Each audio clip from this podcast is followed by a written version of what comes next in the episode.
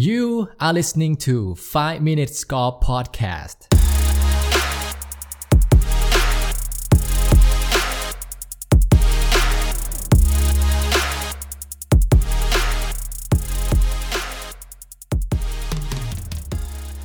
Hi everyone.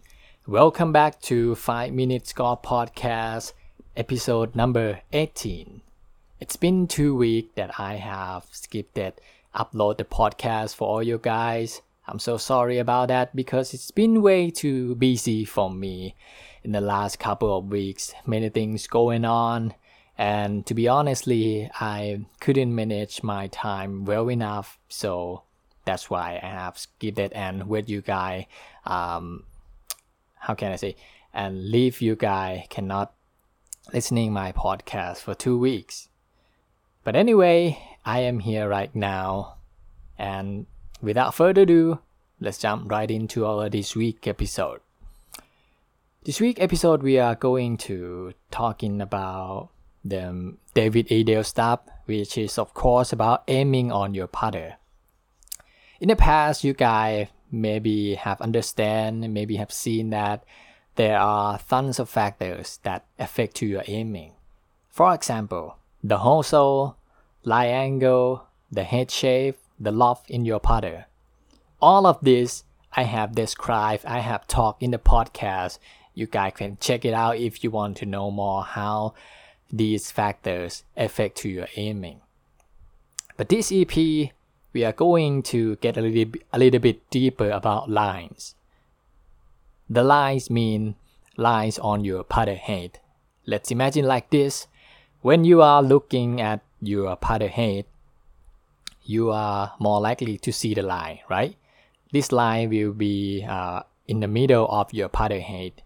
Some putter will have only one line, some putter will have two line, three line. It depends on the putter you have.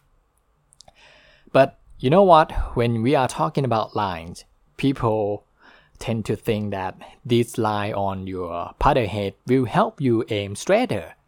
Like um, a line in the highway, a line in the railways, we, we all see the line in the highway, right?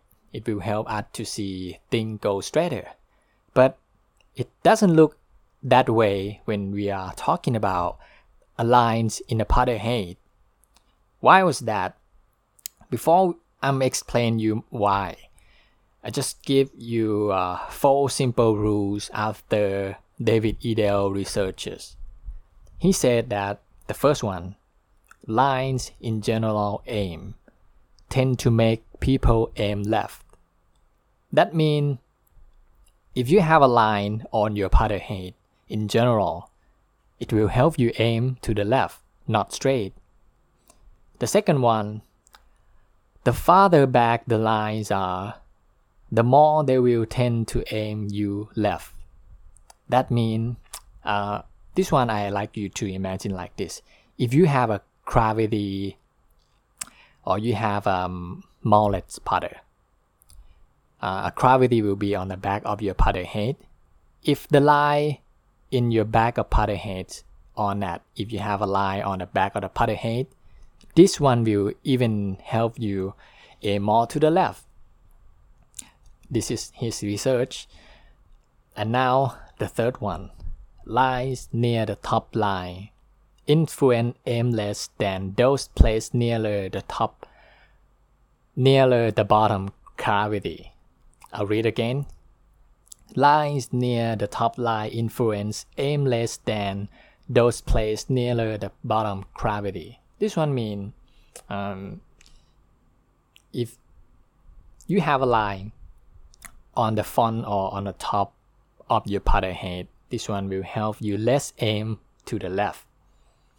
The fourth one, the last one in the simple rule, they said an absence of lines tends to create a right aim by bias.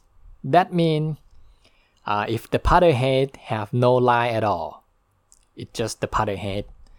That means uh, it will help you aim more to the right this is after his um, research.